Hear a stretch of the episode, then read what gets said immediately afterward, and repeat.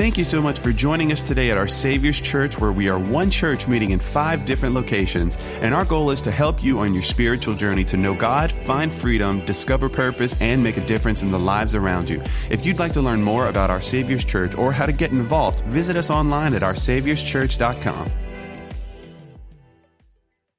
We're finishing again this series called Welcome Home, and we've been looking at the book of First Thessalonians.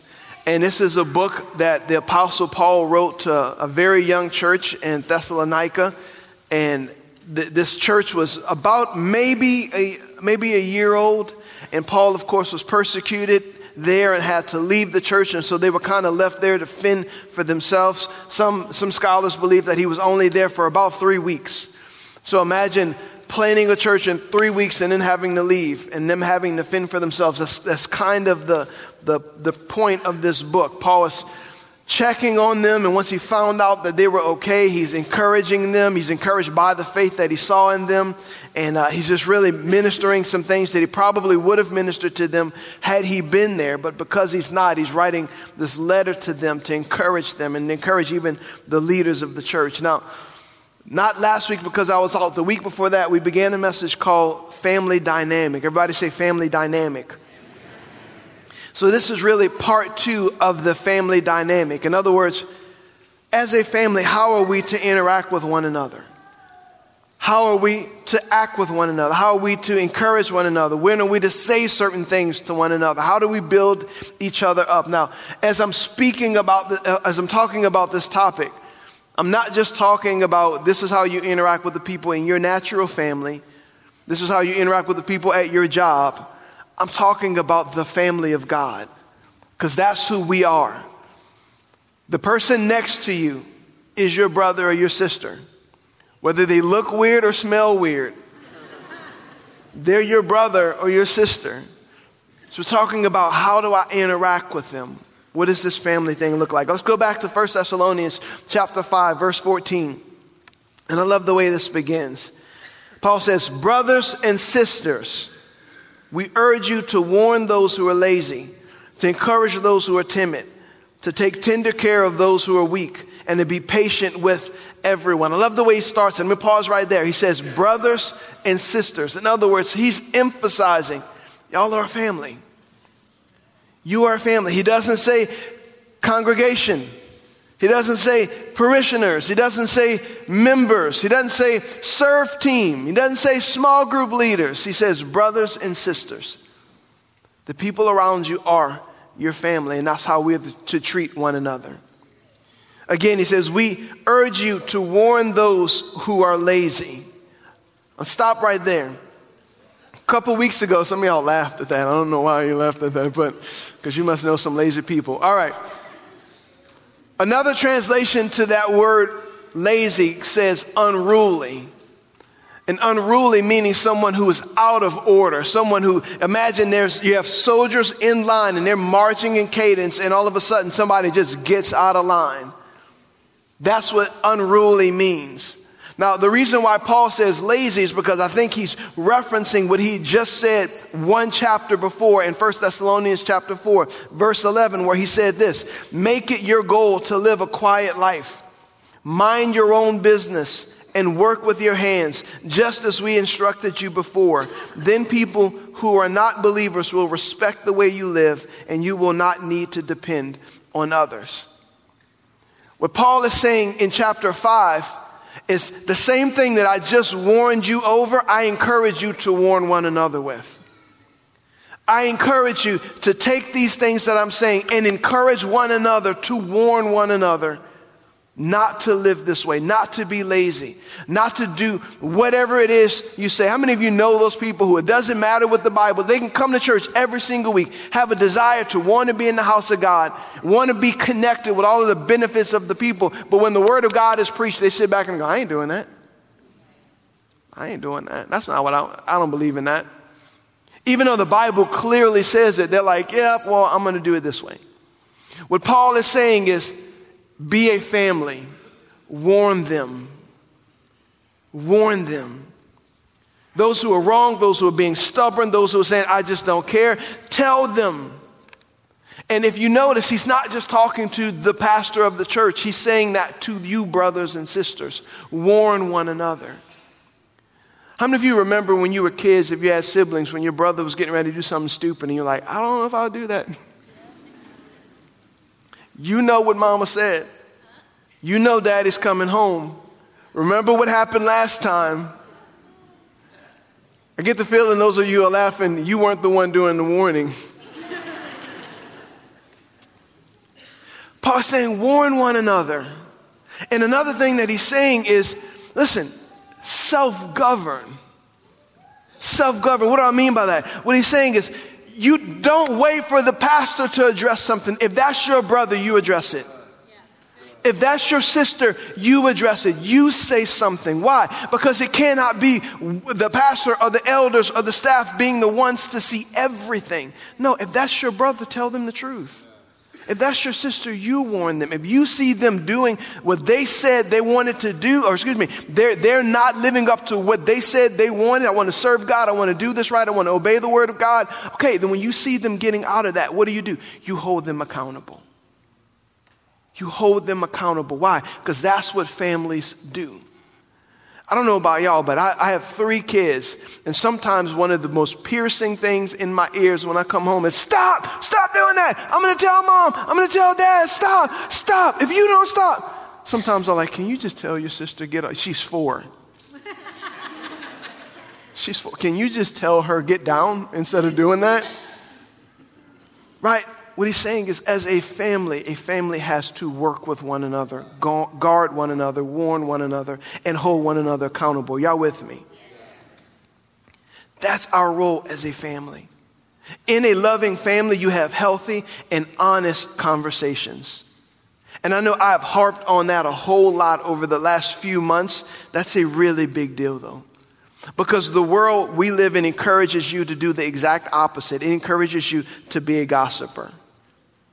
It encourages you to take what somebody says and not deal with the issue, but go tell everybody else about it. I want to address this. They come, I've seen them do this, and rather than saying, hey, bro, listen, you're not living up to what God said. You're not being consistent with what you said you wanted. You said you wanted to live for God. That's not living for God. Rather than doing that, you go tell everybody, did you see what they did? Can you believe what they did? Somebody needs to talk to them. Let me tell you who the somebody is. You. You saw it. Hold your brother or your sister accountable. Are y'all with me? The world tells you go and gossip. The world tells you don't say it to their face, but go say it online. The world tells you do say online, say on Facebook, Instagram, or TikTok something that you would never ever say to that person's face. That's the world that we live in. It's a very cowardly, selfish culture. That is not the family of God. That's not who we are called to be. That's not how we live. Or here's the, another extreme it's the person who is always willing, I'm going to tell you the truth, but there's no love behind it. And they do it harshly and they do it because of their own sense of self righteousness, not because I'm doing it to warn you because I love you and want the best for you. And that's the reason why, even as I talk about this, some of you are like, ah, I don't know, that feels uncomfortable because you've had people do it the wrong way. You've had people come to you and be harsh just for the sake of being harsh. Or people who call you out just for the sake of their own self righteousness. That's not the family of God. The family of God holds each other accountable. Why? Because we love one another and we want the best for you. I'm not doing you any favors if I see you getting ready to make a mistake that's going to end your marriage. If I don't say anything, I don't love you. If I don't warn you that you're heading down the wrong path, I don't love you. Are y'all with me this morning?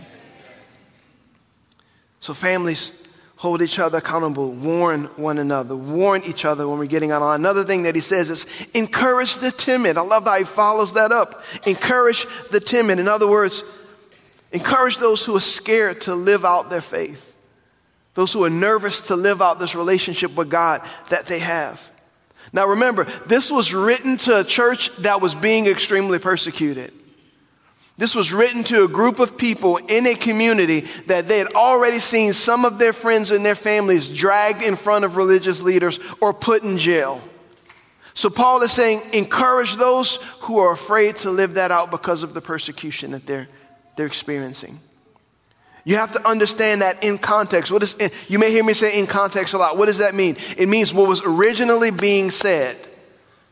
In context means this is what was originally being said. The beginning and the end of it all fits. This is what they meant when they said this. What Paul is saying is encourage the timid because they're afraid of what might happen to them. Now, even though we're not being encouraged, I mean, we're not being, excuse me, persecuted like they were in the church, there's still people in this room who are very timid about living out your faith. I don't want to condemn you. God doesn't condemn you. The Bible tells us that when we have someone like that, encourage them.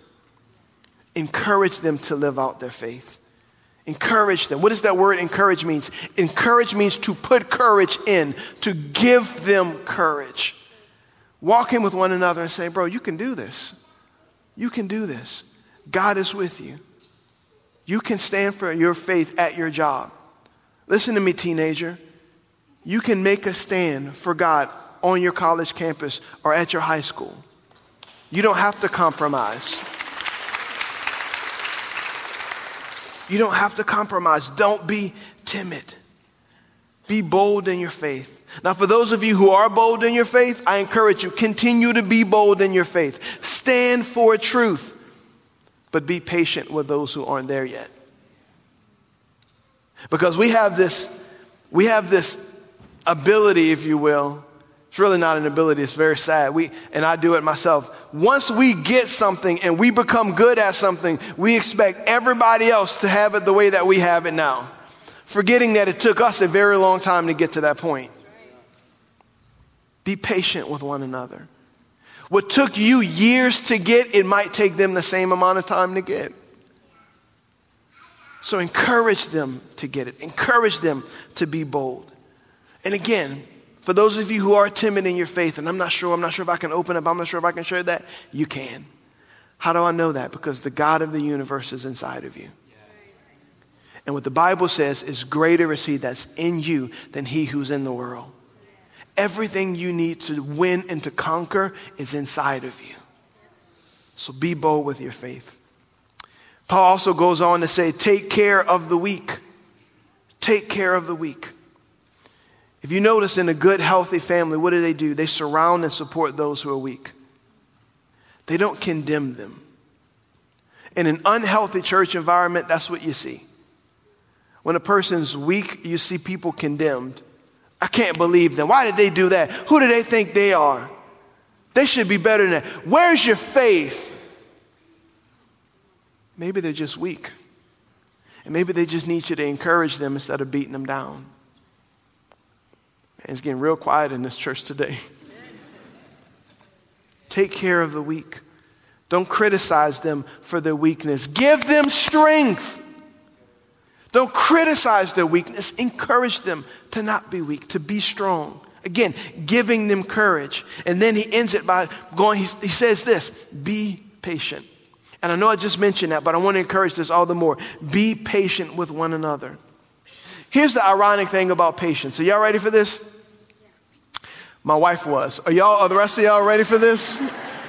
Literally, I said, Are y'all ready? And she went, Yes. I'm being patient with y'all, okay? Patience is something that we hope everyone has with us, and we hope that we don't have to be with other people. Isn't it ironic? We hope when we need patience that people will be patient with us. But let somebody require that of us and we, we lose it. This is how families operate. We're supposed to be patient with one another. And listen, there are times when we want to react to people because, you know, God has, God has showed us something and we just, we, okay, you should get it. I want you to get it like I got it. Again, it took you a long time to get it. So be patient with them while they're getting it. Remember what it was like when you were growing. Remember what it was like when that person took their time and helped walk you along in the faith and help you grow. Be patient with one another. It's the same thing with our kids. We do this with our kids, or at least I hope we do this with our kids. My wife and I have to remind ourselves from time to time Babe, I want to kill her. I want to kill her. Babe, she's four. If you notice, I keep addressing the same person.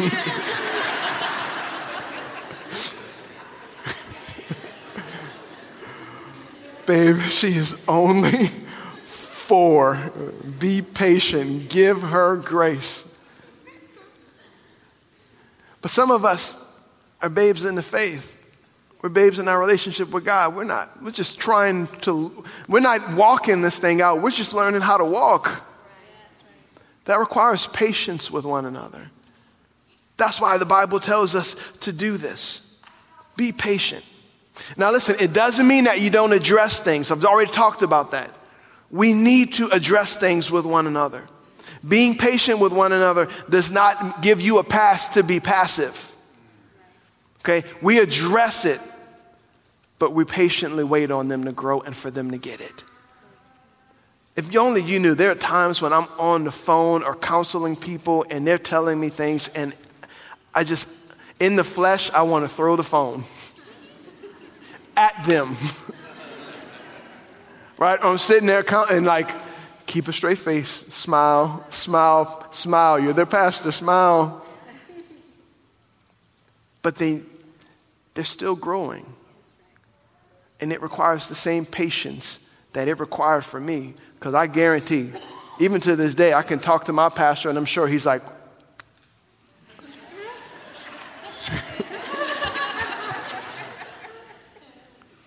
requires patience with one another.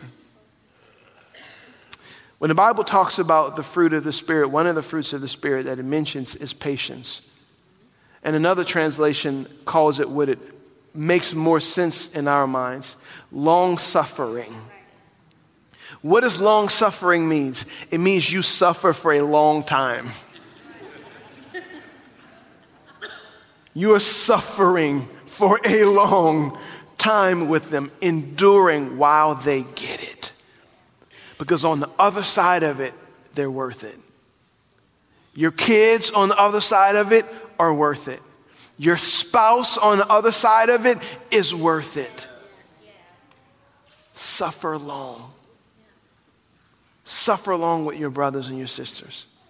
Verse 15. And this is, I'm really going to get in y'all's business right now. See that no one pays back evil for evil, but always try to do good to each other and to all people. Now, the world teaches us the exact opposite. Right? What does the world teach us? Do unto others before they do unto you. Some of you remember that's Fred Sanford, chapter 4, verse 17. do unto others before they do unto you. Now, in our minds, if somebody does us wrong, the last thing that our flesh wants to do is to let them get away with it. Here's the thing about the family of God there are times when people do you wrong and they don't know that they're doing you wrong. And your reaction can be to hurt them, and then their reaction is to hurt you, and then your reaction is to hurt them, and you perpetuate a cycle of hurting and wounding one another over and over and over again, all because of what could have began as a misunderstanding. And there are other, are other moments, excuse me, when they mean to hurt you. And you know they meant to hurt you, those are the moments that you have to give grace and forgiveness. Because hurt people hurt people. There are times when I'm interacting and dealing with people, and I know they're not even thinking about me. They're thinking, they're looking at me and they're seeing their fourth grade bus driver. I know that sounds silly, but they're viewing me and what I'm saying through the lens of the painful experiences they've had in their past. Hurt people hurt people. But healed people heal people. So when a person comes to you with that hurt, you have the opportunity to respond with loving kindness. And you disarm them when you do.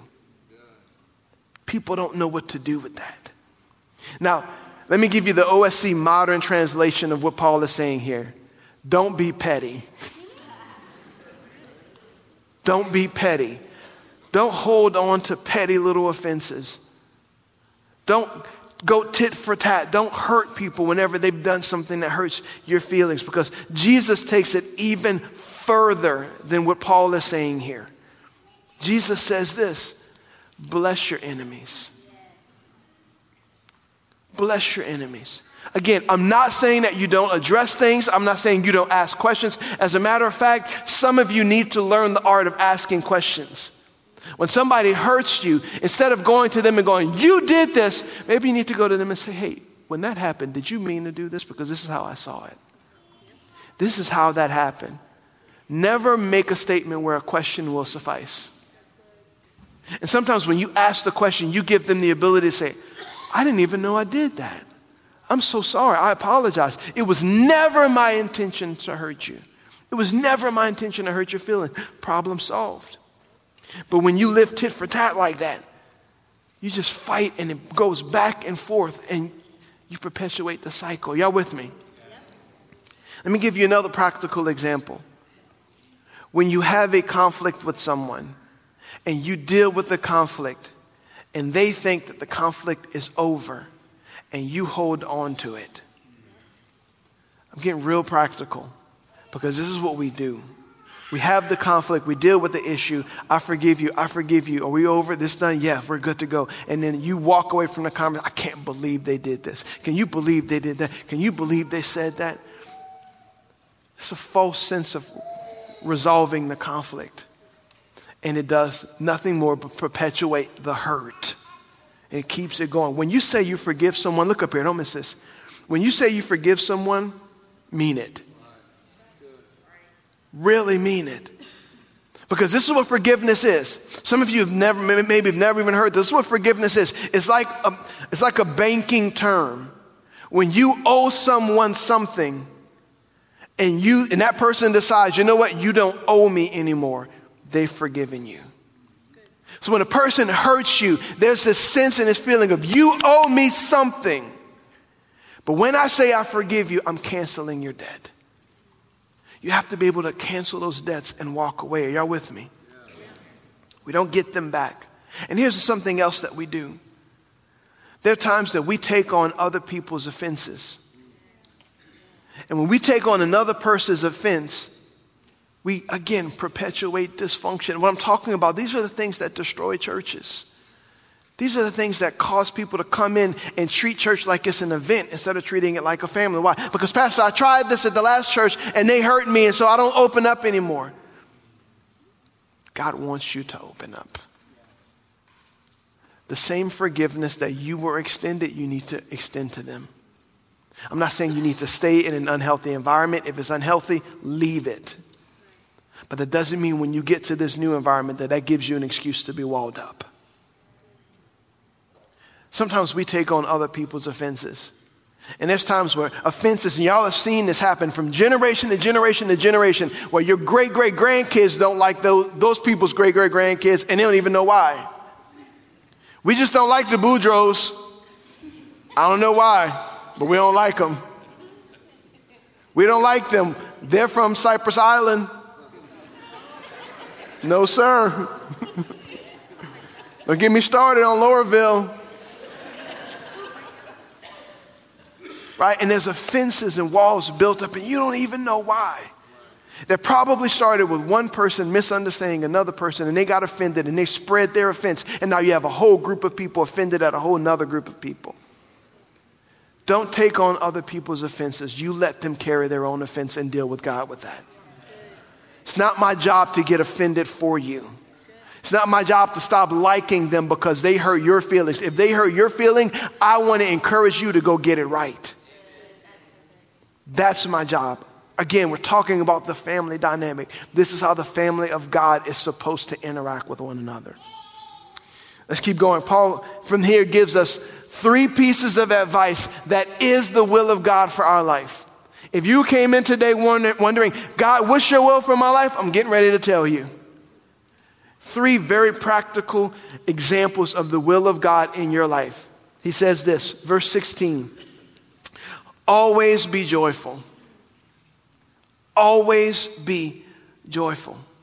Let me ask you a question. When the world looks at you, do they see joy? If you're claiming to follow Jesus, when the world actually sees a Christian, what do they see? Do they see joy? Or do, you, do they see anger at them because they're the world? Do they see anger and frustration? And do they see, I'm always somber? I used to believe that. Can I be honest? When I first got saved, I went to a church where I, they thought if you were really holy, you had to look mean and ugly. I'm serious. They, you, when, when you were really holy, you were like, somebody walks in the church. I thought that was spiritual. It's just not my personality, though, so it didn't last too long. That's not what the Bible says, yet that's what we religiously think. Or how about this one? When the world looks at us and, and all they see is our ability to condemn them for their sin instead of loving them where they're at and trying to bring them in to the kingdom so that God can actually change them. That's the way the kingdom works. When they look at you, do they see joy? Now, don't get me wrong, there are times and there are seasons when joy is very hard. And the Bible says in Ecclesiastes, there's a time for everything under the sun. But by and large, the Christian should be a person who has joy. A, per, a, person who, when you look at them, you see joy. You see the joy of the Lord on their face. Now, in order for you to have joy, you have to have a reason to have joy. You have to have a source of having joy. What I'm not saying is just shut up and be happy. Shut your mouth, stop complaining, and be happy for God's sake. I'm not saying that. What's your reason for being happy? What's your reason for having joy, rather? Excuse me, not happiness, joy. Because you have new life in Jesus. That's why. Because you're born again. Because your sins are forgiven. Because you received what you could never earn and what you don't deserve God's mercy, God's love, eternal life. We have what the world does not have. So we should have joy. Some of you need to be reminded at the times when you should have died and He saved you. When you're walking around and you're somber and you're in your feelings and you're in all your junk, maybe you need to remember that time that maybe you should have gone to jail, but God rescued you. Or that time that maybe your relationships, the closest relationships in your life, should have been over, but because God intervened, they're not.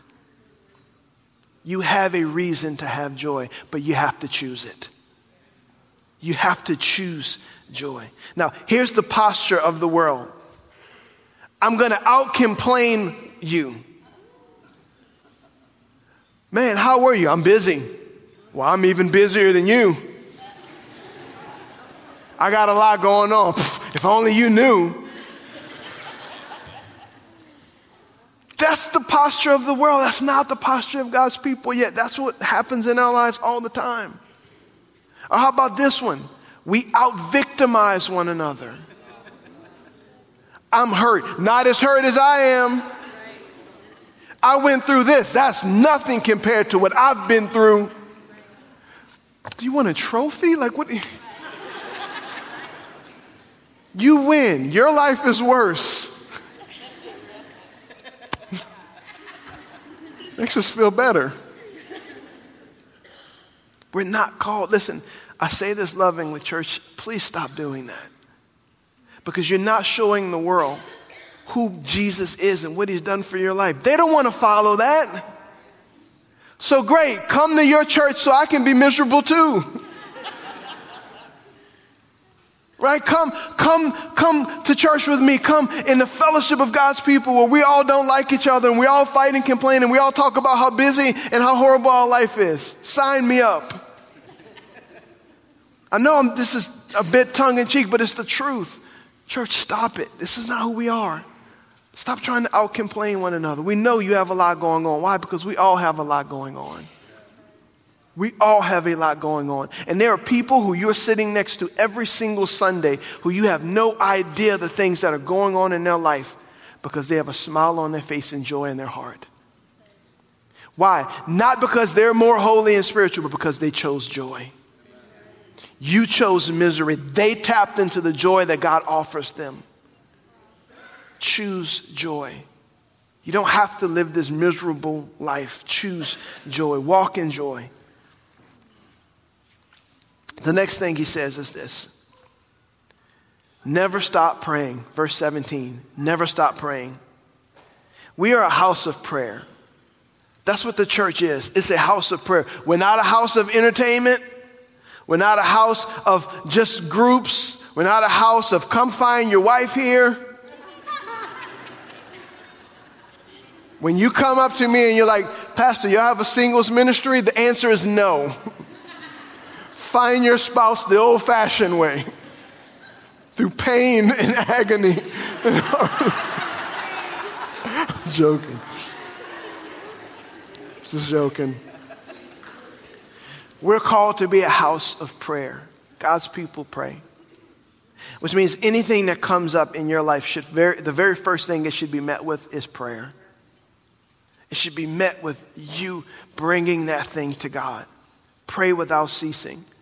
You should, number one, you should have a set time of prayer.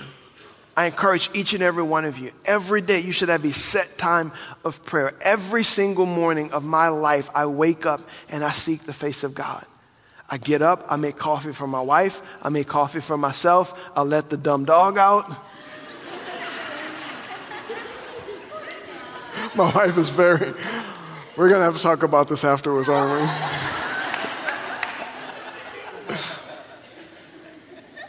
but then I seek the face of God every single morning. So you should have a set time for that. But you should also, number two, you should also pray all throughout the day.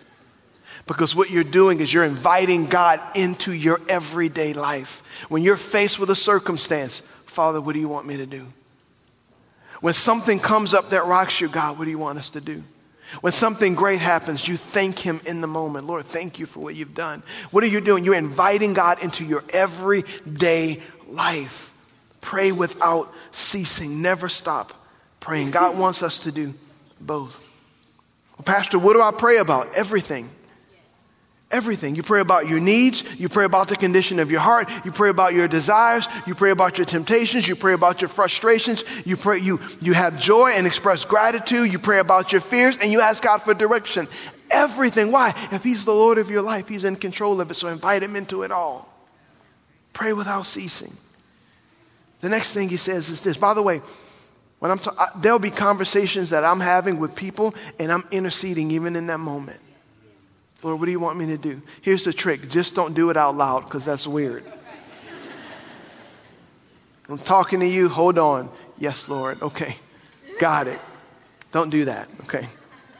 Next thing, verse 18 talks about being thankful says, Be thankful in all circumstances, for this is God's will for you who belong to Christ Jesus. This is the will of God for your life. Those three things I just mentioned, in this one, be thankful. The will of God for your life is gratitude. Have a grateful heart. Why? That's, that's what the source of joy is. Lord, I'm grateful for what you've done for me. I don't know if you know this or not, but it's extremely hard to be bitter and angry when your heart is full of gratitude. When you are grateful and you recognize that you have what you do not deserve and you should not have, you have a heart of gratitude. And that fills your heart and doesn't allow much room for bitterness and anger and frustration. Have a heart of gratitude. Now, here's the thing about gratitude Gratitude is probably the most short lived of all emotions. When someone does something for us, the moment we send the text message or we write the thank you card, we've moved on to the next thing. Done with gratitude. But it shouldn't always be that case with others, and it certainly shouldn't be that way with God. That's why we receive communion, by the way. It brings us back to gratitude for what He has done for us. So always remember those things. And let me just say this, and this is something I teach our staff. Gratitude, look up here, don't miss this one. This is big. Gratitude is not gratitude unless it's expressed. It's not real gratitude as long as you're the only person who knows about it, even when it comes to God. Well, God knows my heart. I remember a story in the Bible when Jesus healed 10 lepers and only one of them came back to say thank you. And he recognized and called that out. He said, Didn't I heal 10 of y'all? Why is only one coming back?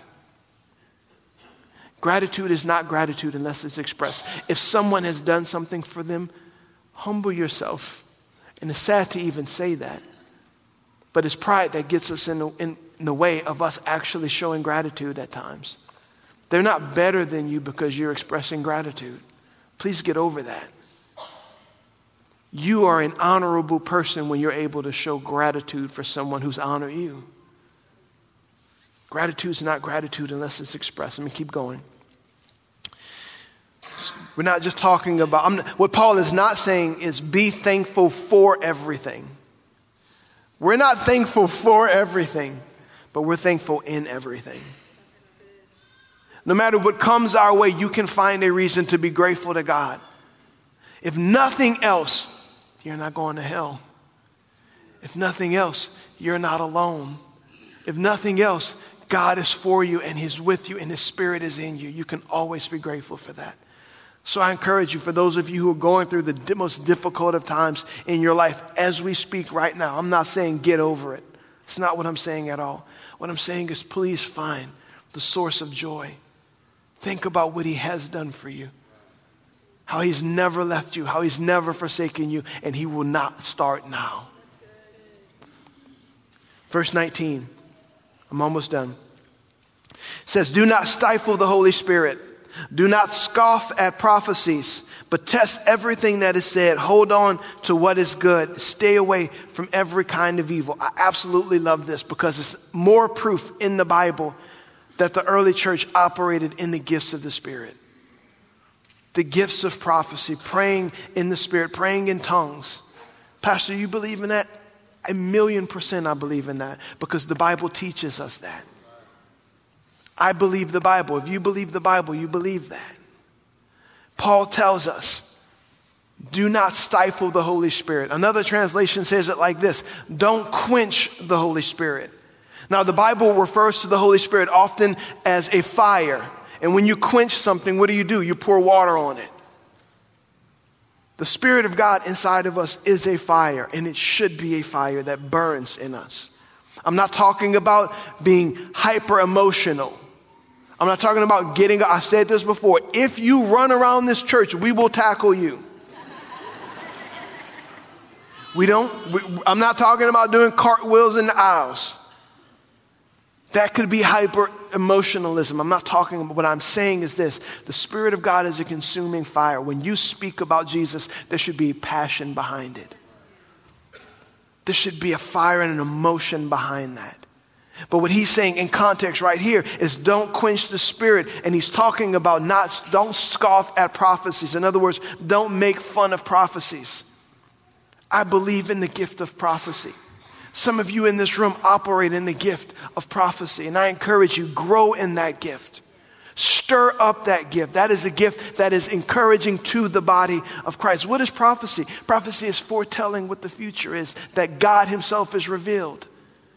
God, Pastor, you believe that? I do because the Bible tells us. If you don't believe me, go read 1 Corinthians chapter 12. It lists out these gifts of the Spirit. The Bible talks about Ananias the prophet, excuse me, Agabus the prophet in the book of Acts. This is all New Testament stuff.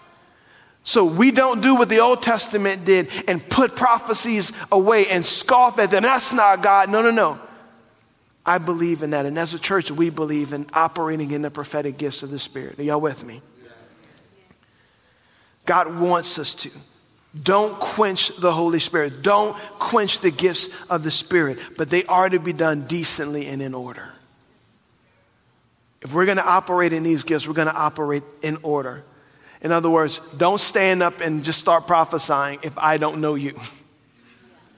If you've not been recognized and given the ability to prophesy to our church, you will be stopped.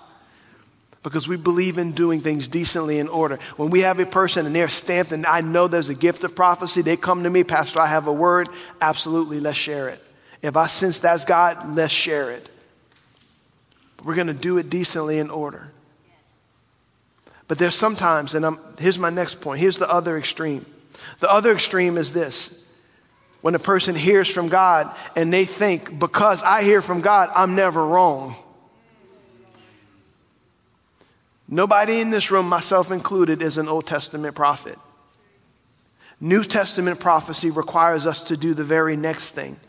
Verse 21 but test everything that is said. That means that anything that you, that you, I have a word from God, it needs to be judged, it needs to be tested.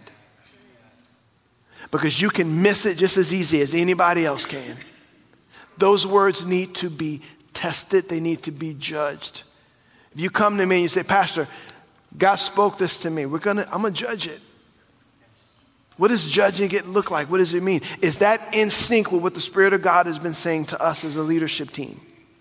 Number one, is that lining up with what the Bible says? Because if you come to me talking about that person needs to leave their spouse to marry me, that ain't God. I don't care what emotions you felt. That was a spirit, it was not the Holy Spirit. Right? So those things have to be judged. We have to be willing to. God spoke this to me. Let me just say this soon. I've, I've heard another pastor I respect say this and it stuck with me. When people come to me and say, God told me, you've tied my hands. I can't give you any wise counsel because you're not open to it at this point. A better posture would be I believe the Lord has said this to me. Will you help me judge this? Because when you go, nope, God told me, great, go get it. If you've missed it, you're going to miss it by yourself. But if you've missed it with a heart that's submitted and says, let's judge this, it allows me the opportunity or our leaders, our elders to help you navigate through that. Because God may have said it, but He may not, may not have said it for right now. It might have been for later, and He's also working out patience in your life to get to that point. I know this is weighty, this is heavy, but I want you to think this way because this is how the family of God operates. This is how we operate. Verse 23, I'm almost done. I know I said that already, but I really am this time. Now may the God of peace make you holy in every way, and may your whole spirit and soul and body be kept blameless until our Lord Jesus comes again. God will make this happen, for he who calls you is faithful. This is Paul's prayer for the church. Verse 25 Dear brothers and sisters, pray for us. Church, I ask you as family, if the Apostle Paul needed the prayers of the church, my wife and I certainly do. Our staff certainly does. Our elders certainly do. Please pray for us. Call us out by name. We have joy, but there's times we're fighting devils. And as a family, we cover one another and we pray for one another. So I encourage you, call us out, call our leadership team out, call my pastor out, pray for us. Verse 26 Greet all the brothers and sisters with a sacred kiss, and all the single people said,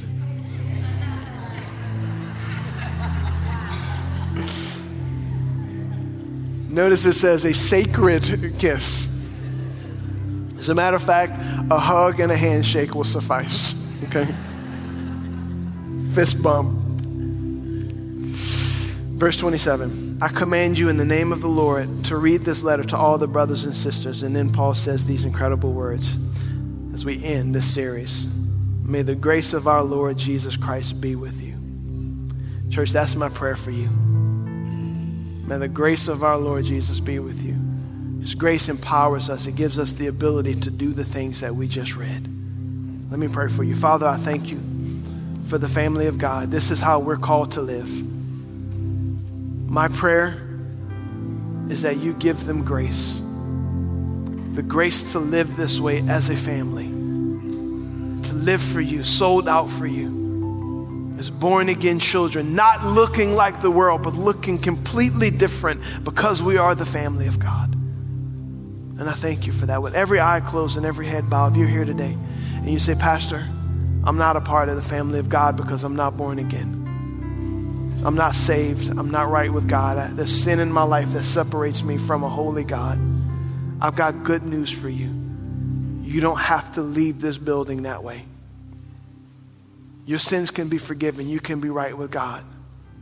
If you're here today and you say, Pastor, I want that, let me explain it to you. I'm talking about being born again, something that's as simple as ABC. A, admit that you're a sinner. B, believe God sent Jesus to die on the cross for you. And C, confess that He is now the Lord of your life. And you're committing to follow Him. So, with no one looking around, if you say, Pastor, that's me, I want to be born again today, I want to pray for you. On the count of three, I'm going to ask you to lift up your hand and pray a prayer with me and the rest of our church out loud.